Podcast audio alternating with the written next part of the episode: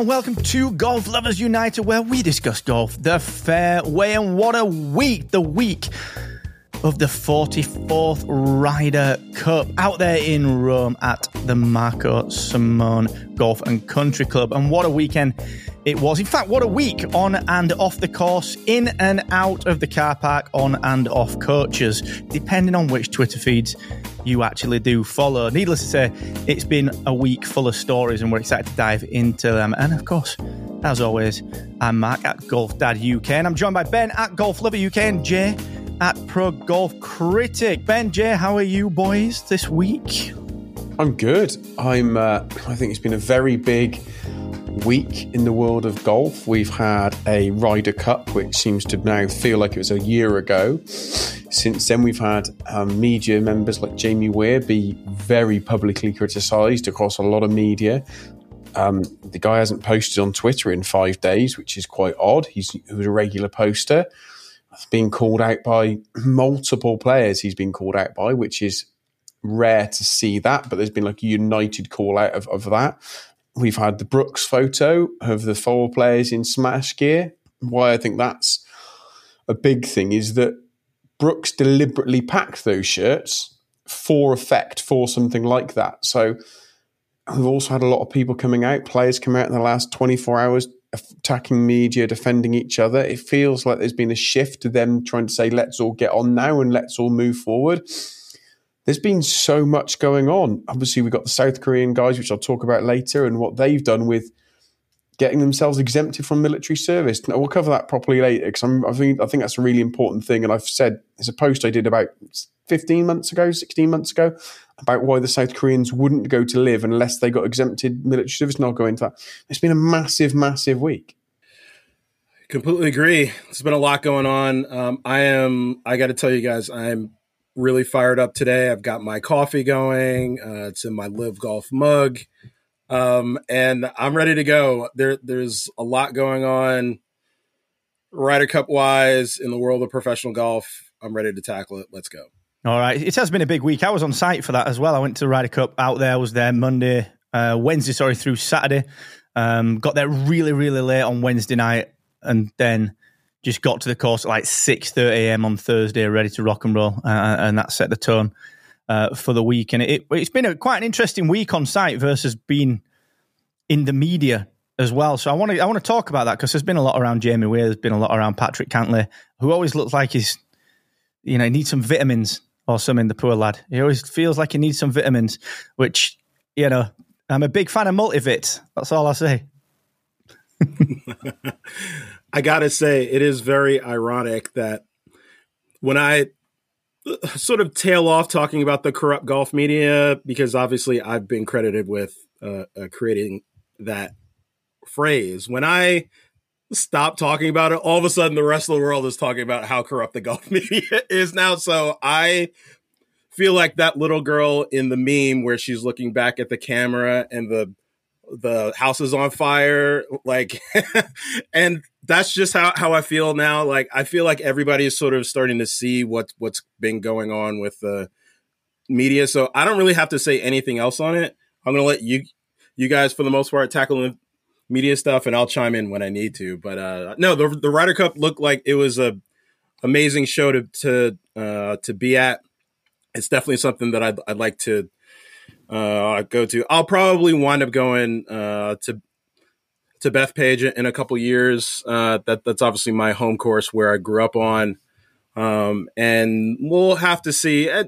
there's a few things that need to be worked worked out before then. So let's let's talk about Marco Simone first, and and then uh, we can maybe, maybe yeah, I think Beth Bethpage will be an interesting one. I, I, think we'll be there as well. I think it's it's almost a no brainer after this one, just because of the difference in, in courses and, and and so on. So very very keen on that one. But yeah, it was. It's been an interesting week out there. That the course was in amazing condition, uh, and I mean insane condition. You know, I've been to a lot of majors. I've been to a lot of uh, tournaments, and they're always in outstanding condition. You know, you, I played a lot of courses out in Florida and so on and so forth as well. And don't get me wrong, they are all stunning. But this one, it felt different because of the way I think it was prepared. It felt it felt in in exceptionally well put together condition. The greens were really quite slow. They were apparently they were running eleven on on, the stimp. Um, which was really, really interesting to see, um, especially on the first couple of days as people start to get, I don't want to say get used to them because I'm not sure they did, but just start to get a feel for how they were running. Um, there were a couple of things about the course setup that I thought were really quite interesting that you probably can't, you couldn't really tell on on on on TV. Um, the first one was just the undulations were wild. You know, we're, we're talking on, on on so many different holes. Even even holes that you would class as flat, there wasn't a flat lie. You know, any, anywhere from even if I think about it, anywhere from sort of 250 down to like 350, 360, it was clearly designed so that there was just simply not a flat lie. Doesn't matter which way you look at it, you're either hitting down, hitting up, hitting left, hitting right. Um, it, it, was it was very very interesting, um, and there was a lot of interesting aprons to the greens as well. A lot of very we saw this on 17.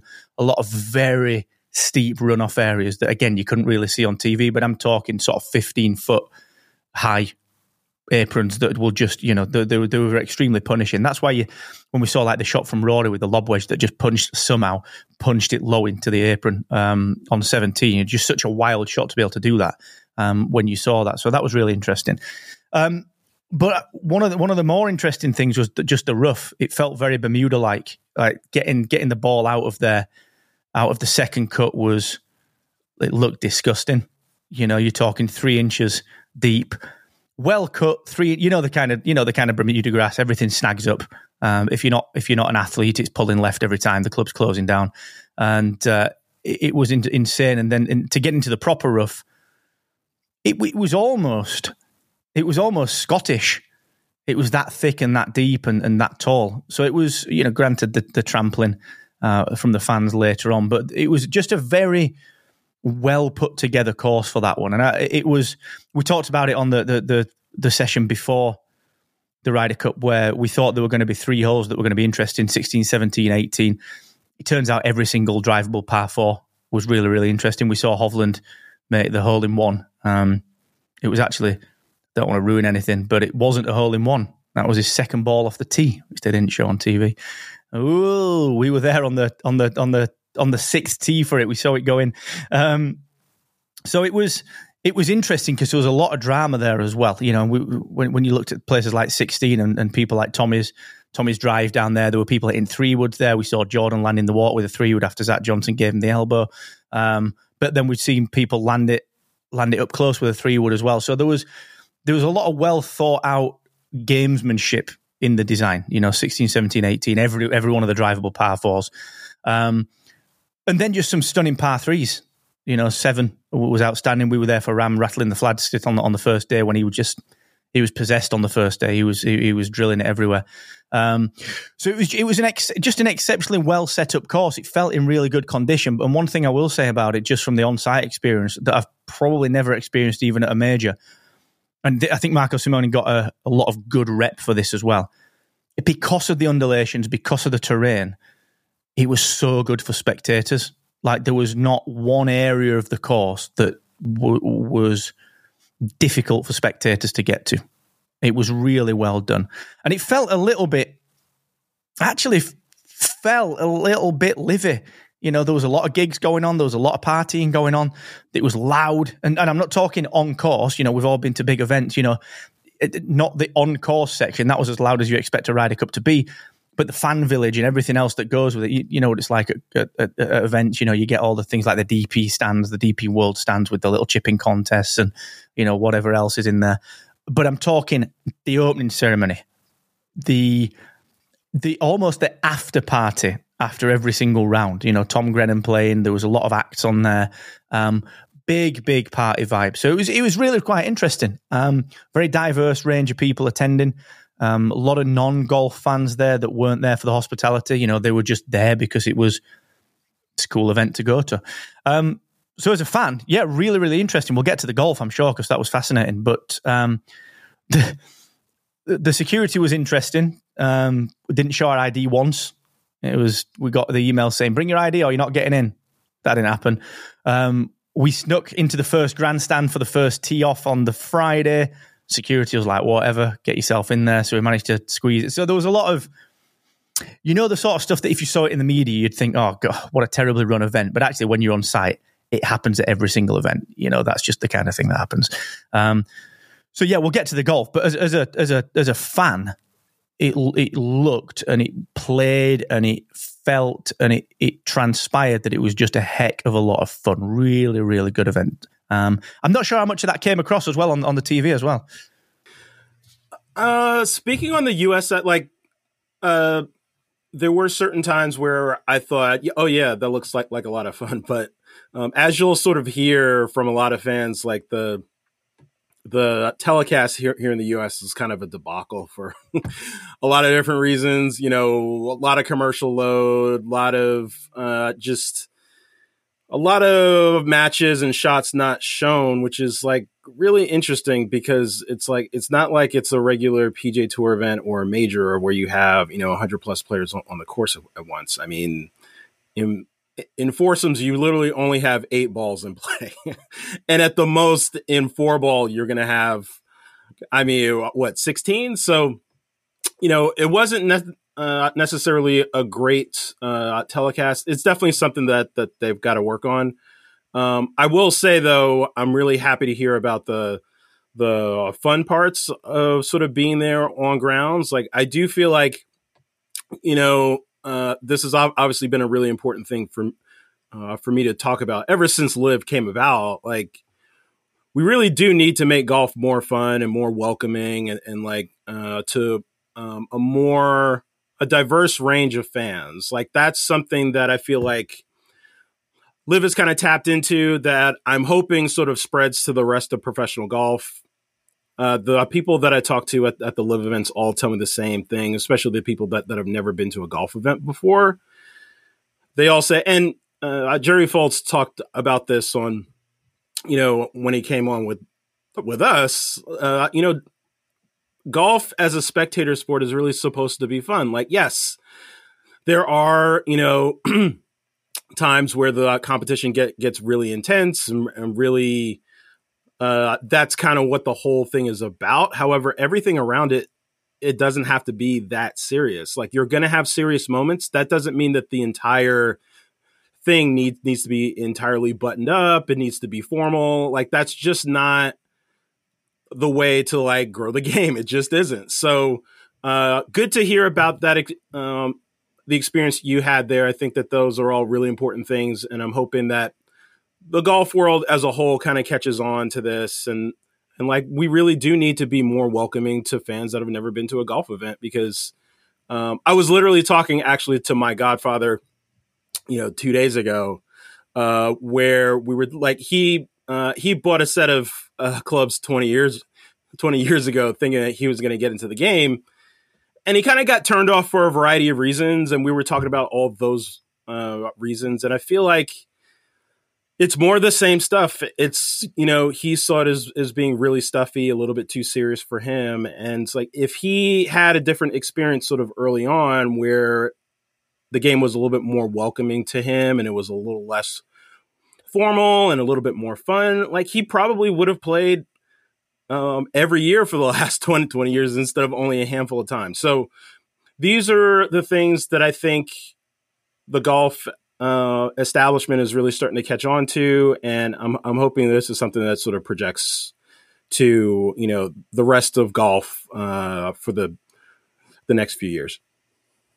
Yeah, I think it's important as well to stress the balance of it. You know, the the the, the way that the event was structured. Um, and I've never been to a Ryder Cup before. I'll I'll, I'll, I'll probably will be at Adare. I'll, I will be at Bethpage as well. But the every time I've been to a major, every time I've been to any other tournament, um, the the on course atmosphere was the same as the off course atmosphere, and I think it's important to stress that with the Ryder Cup, the way it was set up and the way that I think that balance can be can be cross pollinated into other events, especially events like things like the British Masters, which has got the opportunity to become our, you know, it, it could be our waste management essentially. You know, we, we have got a, a, the opportunity for that to be.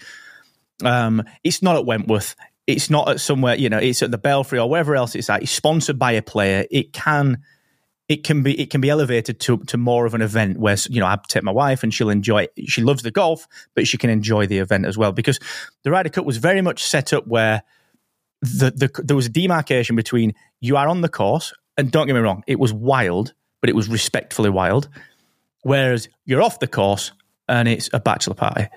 You know, it's a hen party. It's uh, it's a lad's holiday. It's a girl's holiday, and it was th- that demarcation was really, really clear and it was it was it almost felt like a release of tension. People could leave the golf course where they were they were cheering. I mean, it was baking heat as well. Everyone was drinking. It was baking heat. I'm talking like hundred degree heat every single day, all day. And to to be able to leave the course and leave that competitive tension behind and, and and move into an area where we're all there for the same event and everyone's having fun, but to respect that boundary of well, these guys are playing this elite golf and don't get me wrong, they're into it. Of course, they're into it. And of course, they're vibing with the crowd. Of course, they're having some fun that they wouldn't normally have at an event every single week in, week out. But to have that next to it, to make it feel like you're attending a whole event, I think is something that a lot, a lot of tournaments can learn from because, you know, the, the, the people that went uh, casually, they weren't buying less beer than the major golf fans. They were buying as much, if not more beer and they were buying as much, if not more, merch because you know, they, of course they do. They've attended an event like they attend a gig, so there's there's there's money there. There's people willing to spend, like you said, that wouldn't maybe wouldn't go to the Open because well, the Open isn't like that. It's an amazing event, but you turn up. It's very staid. It's very stoic. It's very um, it's relaxed, but also with that air of, "Ooh, am I allowed there? Ooh, am I allowed to do this?" You know. So it's there's definitely a lesson there. I think. Yeah, it's a good point. Yeah, I definitely think there is a balance there that I think a, a lot of fans can sort of uh, start to understand and see. So, um, yeah, I think all those are really important points. Now the score 16 and a half, 11 and a half. Uh, we thought it was going to be like 28-0 at one point. Can I give you an can I give you a thought on that like, on that 16 and a half and, and why it wasn't more? Just I know Jay's going to do a big piece on stats because he's frankly a data geek, and it's amazing that I can call him a friend because he is. At, at one point on Saturday, Saturday, Sunday evening, I'm thinking, am I mesh? Do I even like this guy who's messaging me about data? Like Jay was just messaging me relentlessly. I think his thumbs might have been bleeding at one point on Sunday. He was in such a piss about data. I hate data. It was guaranteed to happen. Anyway, you come on to that later, otherwise you're never going to stop and we'll never do a show.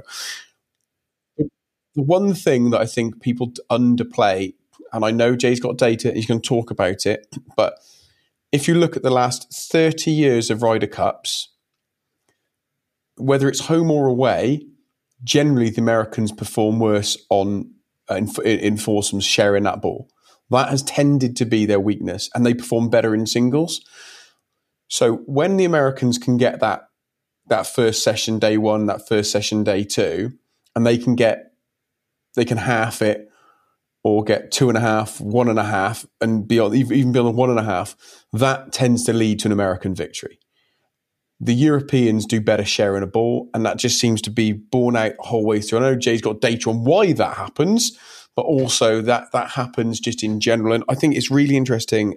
And a shout out to our to our um, good friend Hank Haney, who did a piece I read, I listened to it this morning, and Hank went into detail on the singles, bar two of the, the singles. So think how many singles matches we had. We had twelve. All of the single matches went the way of the higher ranked player on OWGR, he he did caveat by saying there are people at one or two, three spaces apart. So let's not. They're basic. If you're ranked five and seven, you're basically ranked in the same place. Let's be honest. But outside, if there was a bigger ranking, all of them went the way of the OWGR, which is quite interesting. Bar those two, so it it, it was almost it played out in in quite a fashion that you look at that that, that list of singles, and a lot of people were predicting singles, and actually they were predicting it based on who's a better player and who's ranked better, and they were getting it right. It was just that the Bob MacIntyre one at the end was, was was an anomaly, and I think it's just important that we understand that the Ryder Cup has a lot of passion, but I think, and you look at it and look at the that day one morning one, morning sorry, morning of day one and morning of day two actually feels where the game's won and lost.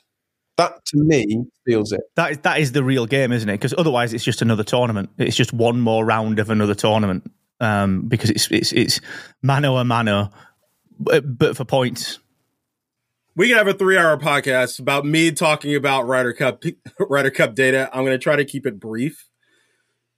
So your point about the singles matches and uh, generally going the the way of the higher ranked player. That's absolutely true. That actually happens. I'd say the majority of the Ryder Cups. Um, and typically the U.S. team is a little bit better top to bottom. They have a little bit more depth. That's kind of how things were this year too. The big difference was, and I always said this from the very beginning, the whole Ryder Cup was going to come down to Europe's top three to four players, and them either playing slightly uh, uh, slightly better than they are or worse than they were. If they played worse, they were they were going to lose pretty hand handily. If they played pretty much as expected, Europe was probably going to win. If they played really really well, Europe was going to win by a pretty good margin, and that's pretty much exactly what happened. So you know, one of the key things is that you're able to lean into your top four players in those foursomes and four ball matches way more than you're able to do that in the singles. Singles, um, everybody's kind of on their own island. Everybody is there to, to, to be exposed. Uh, in foursome and four ball, you can kind of hide maybe your weaker players, your players that just aren't quite as good as those those top four, and you have to ride your top fours strength. You got to ride your horses for as many points as possible. And if you look at the Ryder Cup, this particular one, uh, Europe's top four performed. U.S. top four didn't. and I will say the stats are part of the reason why the course was sort of set up the way that it was. And once you kind of set up the course a certain way to feed into your horse's strengths, you're stacking the deck in your favor. So that's kind of where I was going with with the statistics, and you know, it feeds into your point exactly about you know the singles matches going a particular way, except the the foursomes and the four ball. There is so much strategy that goes into the foursomes and the four ball. Like it's like there's enough data there that would make people's heads spin. Um, just with certain matchups, people that pair well and alternate shot, people that pair well in a four ball, best ball. Like there's totally different metrics around both of those. Like that's a whole nother discussion. The one, the main reason why I say that the Ryder Cup was is sort of being predetermined a little bit before the matches are actually played is because of these inherent advantages that the home team has to set up the course a particular way. The U.S. we did the same stuff at, uh, Whistling Straits in 2021. We did it not quite to the same extent, but we did it at Hazeltine in 2016. Europe, they did similar stuff in France in 2018. They did similar stuff in Scotland in 2014, and they did it this, this year. And the margins are starting to get to the point where people need to start thinking about wait a minute, like we used to get so many close Ryder Cups. Like it used to always come down to like the, those last few matches and like 14 and a half, 13 and a half spreads and thing, things like that. We're, uh, we're not getting that, that now. And I promise you, we're not going to get that at Bethpage either. If things stay the way that they are yes, there is variance just based on how people play and all that. Except I think that there is so much advantage towards knowing your player's strengths, setting up the golf course a particular way to the point where you go into the Ryder Cup up three to four points already, just based off of that. So if the other team wants to win, they have to way outperform expectations uh, to even keep it close so that's kind of where I'm going on the data side. Again, trust me, I could go a lot deeper into this stuff. I'm not going to do it because I don't want to bore everybody to death. But you know, if you you go to my Twitter profile, I've retweeted a bunch of articles. Um, I've put in my own statistical analysis of uh, the reasons why I think Europe won and the reasons why I think that they went in there basically with the three to four point uh, lead, and the U.S. would have had to really overperform expectations to even keep it close. And I don't, I just, uh, knowing what I know now, like I, I wish I, I had said this three weeks ago because I would look look like Nostradamus. But you know, I was blinded a, a little bit by things people told me. Ryder Cup players tell me how important team chemistry and the team room and sort of passion is. And look, I'm not going to discount that. All that stuff is important. Uh, but I will say I would love to have more neutral core setups because I do think that uh, that will increase the odds of us having closer Ryder Cups in the future. There's definitely a couple of ways to to look at that as well. A couple of perspectives on it. There's the you you can see it. So if if you're a if you're a movie studio, you know you keep making superhero movies because the dopamine hits are thick and fast, and people want dopamine, so they buy the tickets. Um, and it's almost the same when you've got a Ryder Cup where Europe hammers the US in the foursomes on the Friday morning. You, the dopamine hits for the masses are there, and thus it becomes an amazing Ryder Cup for them because wow, look at this! This is what we saw. The dopamine gets gets flowing, and then it happens again. It happens again, and you get the nail biters on the Sunday with the singles. So there's, I understand that perspective, and I'd also say as well that there's there's that sort of perspective that actually the captains have probably got a little bit more to do prior to the week if they're relying on the data because they've got to interpret the data, they've got to read the data, they've got to think through the strategy, they've got to become the strategist, and they've got to become the uh, the military tactician and and really work out a plan. Whereas I can see the other perspective as well uh, around the neutrality because I think that would lead to more nail biters not only on the Sunday, but every single day. And I think it would be more balanced. And uh, so I, I, I actually do understand if we take out all the, you know, the home team advantage per se, if you take that out and if you look at the business of the media of golf in terms of golf, not the golf media, but golf being a media that sells to consumers, massive dopamine hits and big historical stories are fantastic for, for, for, for making book. That's, that's just a fact. But I agree. I think overall, a nail biter, a 14, uh, for the 14 and a half, 30 and a half, coming down to, a, you know, imagine Justin Rose one of his four or five clutch puts that he made all week. Imagine if that had been for the last half point or the Bob MacIntyre or the Fleetwood. Um, you know, there's no way Fowler's conceding that if we're at 40 and a half, 30 and a half. Um, so yeah, I, I, see both perspectives on that, dude. I think it's an interesting, interesting, interesting discussion, and no doubt there'll be people that land on both sides of it. I, I want to say that I don't care. That I'm, I don't mind Ryder Cups where there is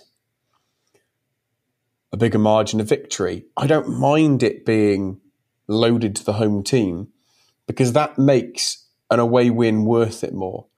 If you just have these neutral setups and Europe wins in America, America wins in Europe, it's a bit close, this, that, and the other, I actually think you don't say to Man United, just give an example, many people won't know, but foot, soccer pitches for Americans, football pitches for, for, for us English people, they can be differing widths, and many people don't know that. They think it's one size of field, but actually, a, a football pitch can be varying different widths.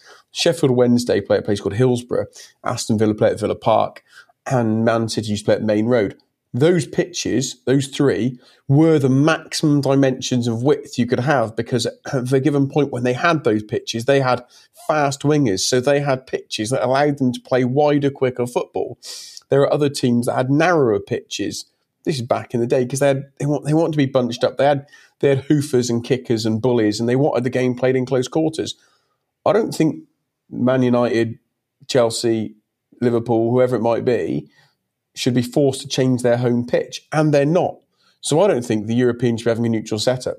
You want to you want to go with a setup that encourages good play from two ten to two thirty iron play? Go for it. That's your prerogative. It's your home course. You set it up like that. And if the Americans can come over and beat Europe like that, great. If the Americans set up a bomber's paradise, which Bethpage probably will be in many ways, let's go for it. I actually like the home course setup, set up by the home team, let the home team have that advantage. That is their advantage. I like it. And I don't want it to change. I understand everything Jay's saying and I completely get it, but I like it. I like that setup. There's a lot of traditionalists that feel that that same way, like, oh, we need to sort of keep these inherent advantages and all that. And I totally get that. What I'm saying is that if we want this event uh, to be more popular and make it and make it bigger and a- attract more casual fans, like we do kind of have to have closer Ryder Cups. We just do. So it's like I want it to be neutral because, like, I know how exciting it is to have that Ryder Cup that sort of comes down to the last day. Like the first few Ryder Cups that I ever watched, 97 at Valderrama, 99 at Brookline, like those came down to the wire and it was so, so exciting that it got me excited about, about the Ryder Cup. And uh, trust me, back then I was not nearly as passionate about golf as I am now. Like I was just kind of like a casual. Oh yeah, this is cool. Like I, I, uh, I'm into team sports, so I, I like team golf. Uh, everybody already knows how much I, I love team golf, obviously. But uh, that got me into the Ryder Cup because I was so excited about seeing a closer matchup. So I'm coming from the perspective of someone that, uh, like I've said a million times, I want to get more people into watching this, especially on the US side. And I do think that if we're able to sort of tweak it, and this isn't like a major, I wouldn't say this is really a major change. I think having a neutral setup is a, a fairly minor change that could result in. Um, it's 100% going to result in a, a situation where we have the chance, a much higher chance of it being a closer Ryder Cup and that's really what I want in the end. So because I know how exciting that that is, and I know it's going to get more casual fans to sort of tune in and see it.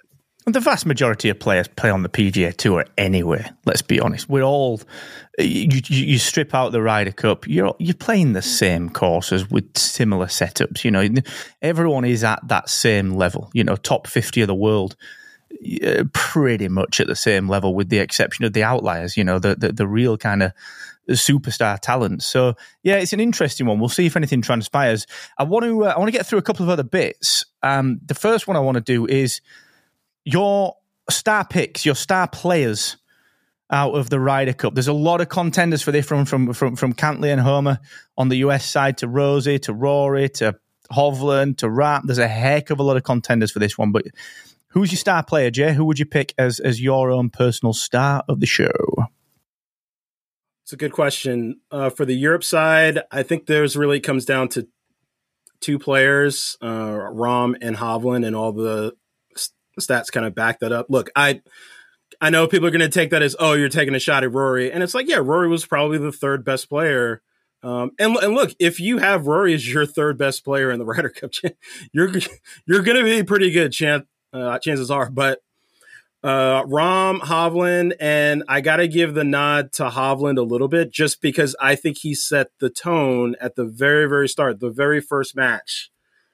Uh, he chips in on the first green and totally. I was listening uh, to Max Homa talk about it on the uh, No Laying Up podcast, and he basically said how you know, Europe coming out and sort of doing what they did that that first day, it totally kind of shell shocked the, the the American team, and they're like, "Oh my god, like how are we going to win this thing? Like we're we're not playing that poorly, but but if you got guys holing out, and you've got Hovland whose chipping hasn't been good, and all of a sudden he's holing out uh, chip shots, and then Rahm is is holing out like three different chip shots on one day and one one particular day at the, the Ryder Cup, you're going to be totally behind the eight ball. So, you know, I definitely think Hovland kind of set the tone for uh, the Europe European team. As far as the American team goes, uh, it really comes down to two for me, and all the uh, stats kind of back this up. Uh, I got to go with Max Homa, and I have to go with Patrick Cantlay. Those are kind of the two that sort of stand out to me. Uh, look, Max Homa, uh, three and one, three and a half points. I mean, you know, was by far, you know, getting the most amount of points of any of the U.S. players, except I gotta say, probably Patrick Cantlay is the MVP solely because late on that Saturday, I mean, Patrick Cantlay was was looking like Ian Poulter at Medinah, and you know, giving the U.S. a glimmer of hope that maybe they could pull a miracle on Sunday.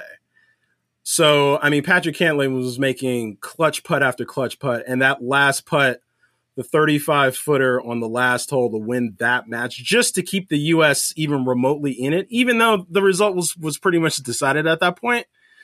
Um, he's my MVP for uh, this particular Ryder Cup uh, on the American side, and uh, yeah, it was a really great performance. I thought that he did well. Uh, strokes gain, I think he was think it was number two to Homa, but uh, again, I got to give him the edge for uh, the, the, sort of clutch putting and uh, clutch shot making late on Saturday because it could have been um, a really big blowout, and that that one match kind of stemmed the tide a little bit and gave the U.S. just a little bit of momentum going into Sunday. Yeah, you, you got to agree with uh, with that one, Cantlay, it, it, it, it felt like without that, the momentum was just gone for Sunday. One thing I say about the Hovland chip, because we, we watched that from the first tee, um, we watched Rahmbo as well do all his magic. Um, interesting thing, so we're walking up to the grandstand, and as you walk in, so you walk into the course from the fan area, driving range on the left hand side, putting green on the right hand side, all right? There's two people there, Max Homa, He's chipping from off the green. Viktor Hovland is in a dip on the green, chipping to the flag. And then the first hole, he gets put in that position to do that. He was he was hammering a very very similar chip on the putting green. Twenty minutes before he uh, he teed off, which I thought was really interesting when he put it in. So I don't know if there was some strategy of Åberg putting him at the back right of that green. Um, but you know, it feels a bit wild. Like why not put it closer? But he, trust me, like the man was hitting balls off the green, um, and he, he was just chipping. It was literally on the green, chipping. You know, 10, 20 balls. Um, so that, that I thought that was quite interesting. But uh, Ben, who's your who's your MVP per side? I think that everyone is overlooking Tyrrell Hatton. Tyrrell Hatton got three and a half points and only played four games. So everyone else, everyone else has still like got everyone else has got more points. They they played all five. So like Hovland got three and a half points, played five. Rory got four points, played five. Um, Tyrrell got three and a half points, played four, and was absolutely the cheerleader of the team completely all over that singles match, all over. He, I just think that underrated how like instrumental his personality is, and, and the, the dog in him. He's got so much dog in him. We know that he's a bit of a swearer, and well, I'd like a swear as well. But hey, I try not to do it on camera when children can listen. But I'm not going to attack him too much for it. But I think that people underrate Tyrrell Hatton. Like you've just he body bagged the Americans.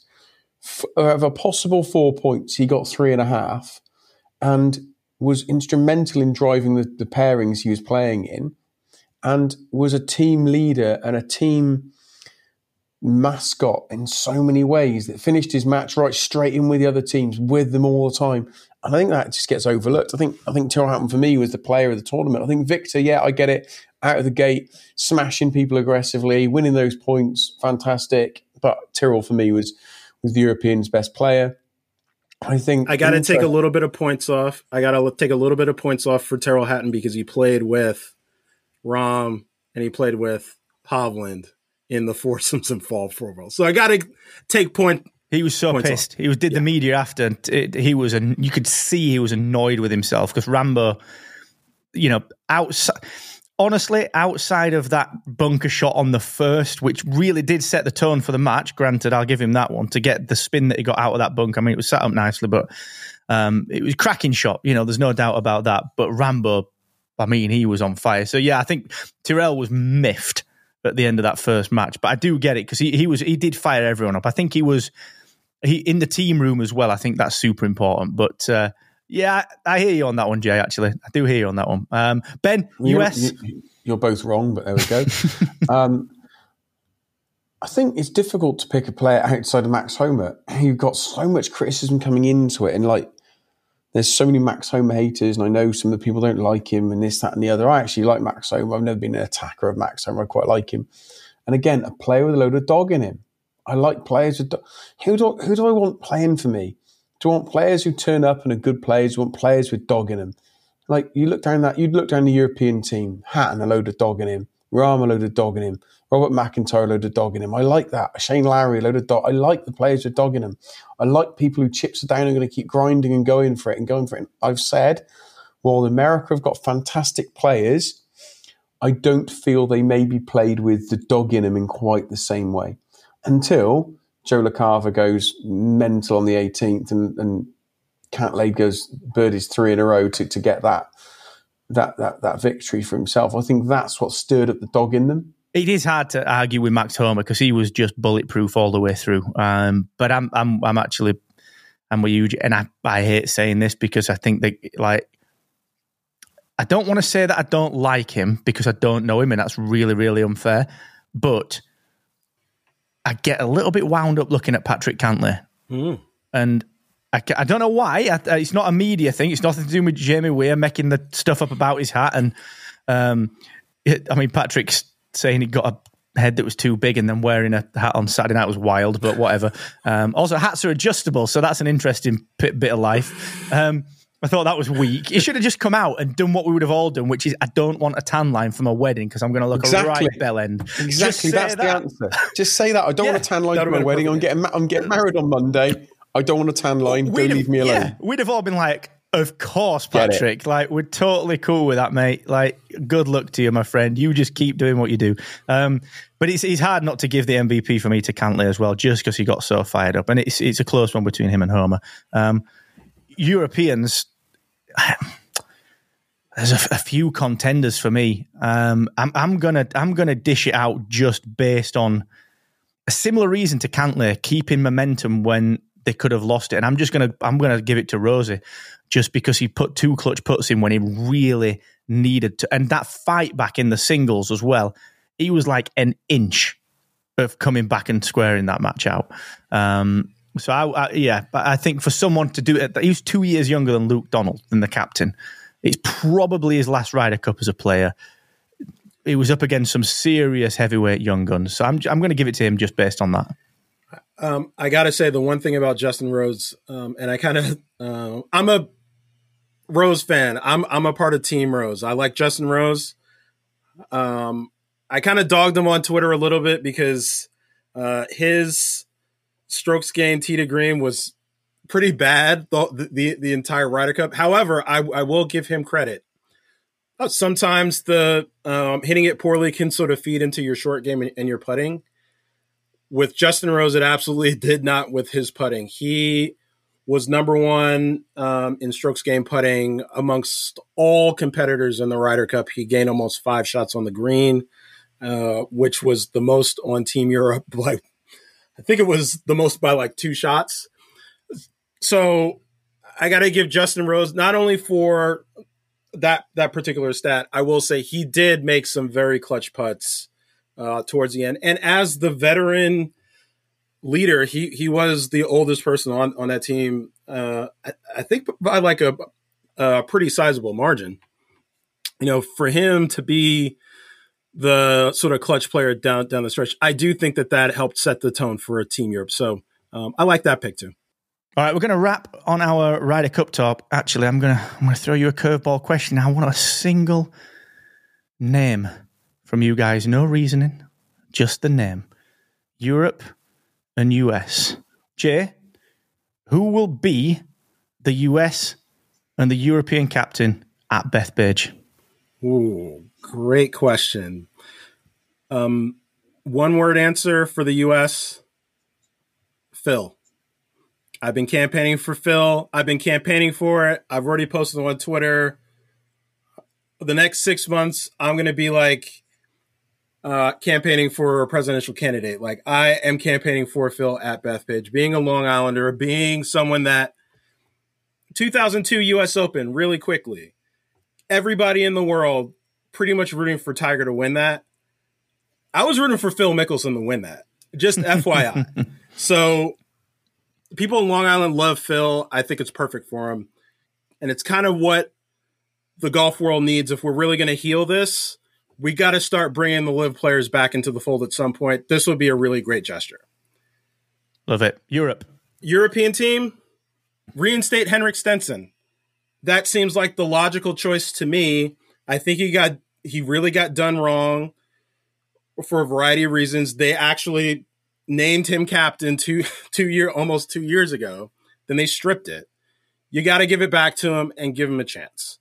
So I'm sure he would have preferred doing Marco Simone because uh, Europe had a much better chance of winning than they will at Bethpage, but he deserves it. So give it to Henrik Stenson. Look, they have a long line of players that should be captains. Stenson, Sergio, Westwood, Poulter, uh, Graham McDowell. Uh, those are probably the next five captains if I had to pick them. Justin Rose maybe at the end of that too. So you can do each one at one of those in the next few iterations, and then uh, I'd be totally happy. But we got to start bringing the LIV players back into the fold. This would be a great gesture. Ben, Europe and US, who are you saying? It's the longest one word answer I've ever known. That's three minutes of one word. Well the answer was one minute. The reasoning was like. I got to give people a reason. I got to give people a reason. Sorry.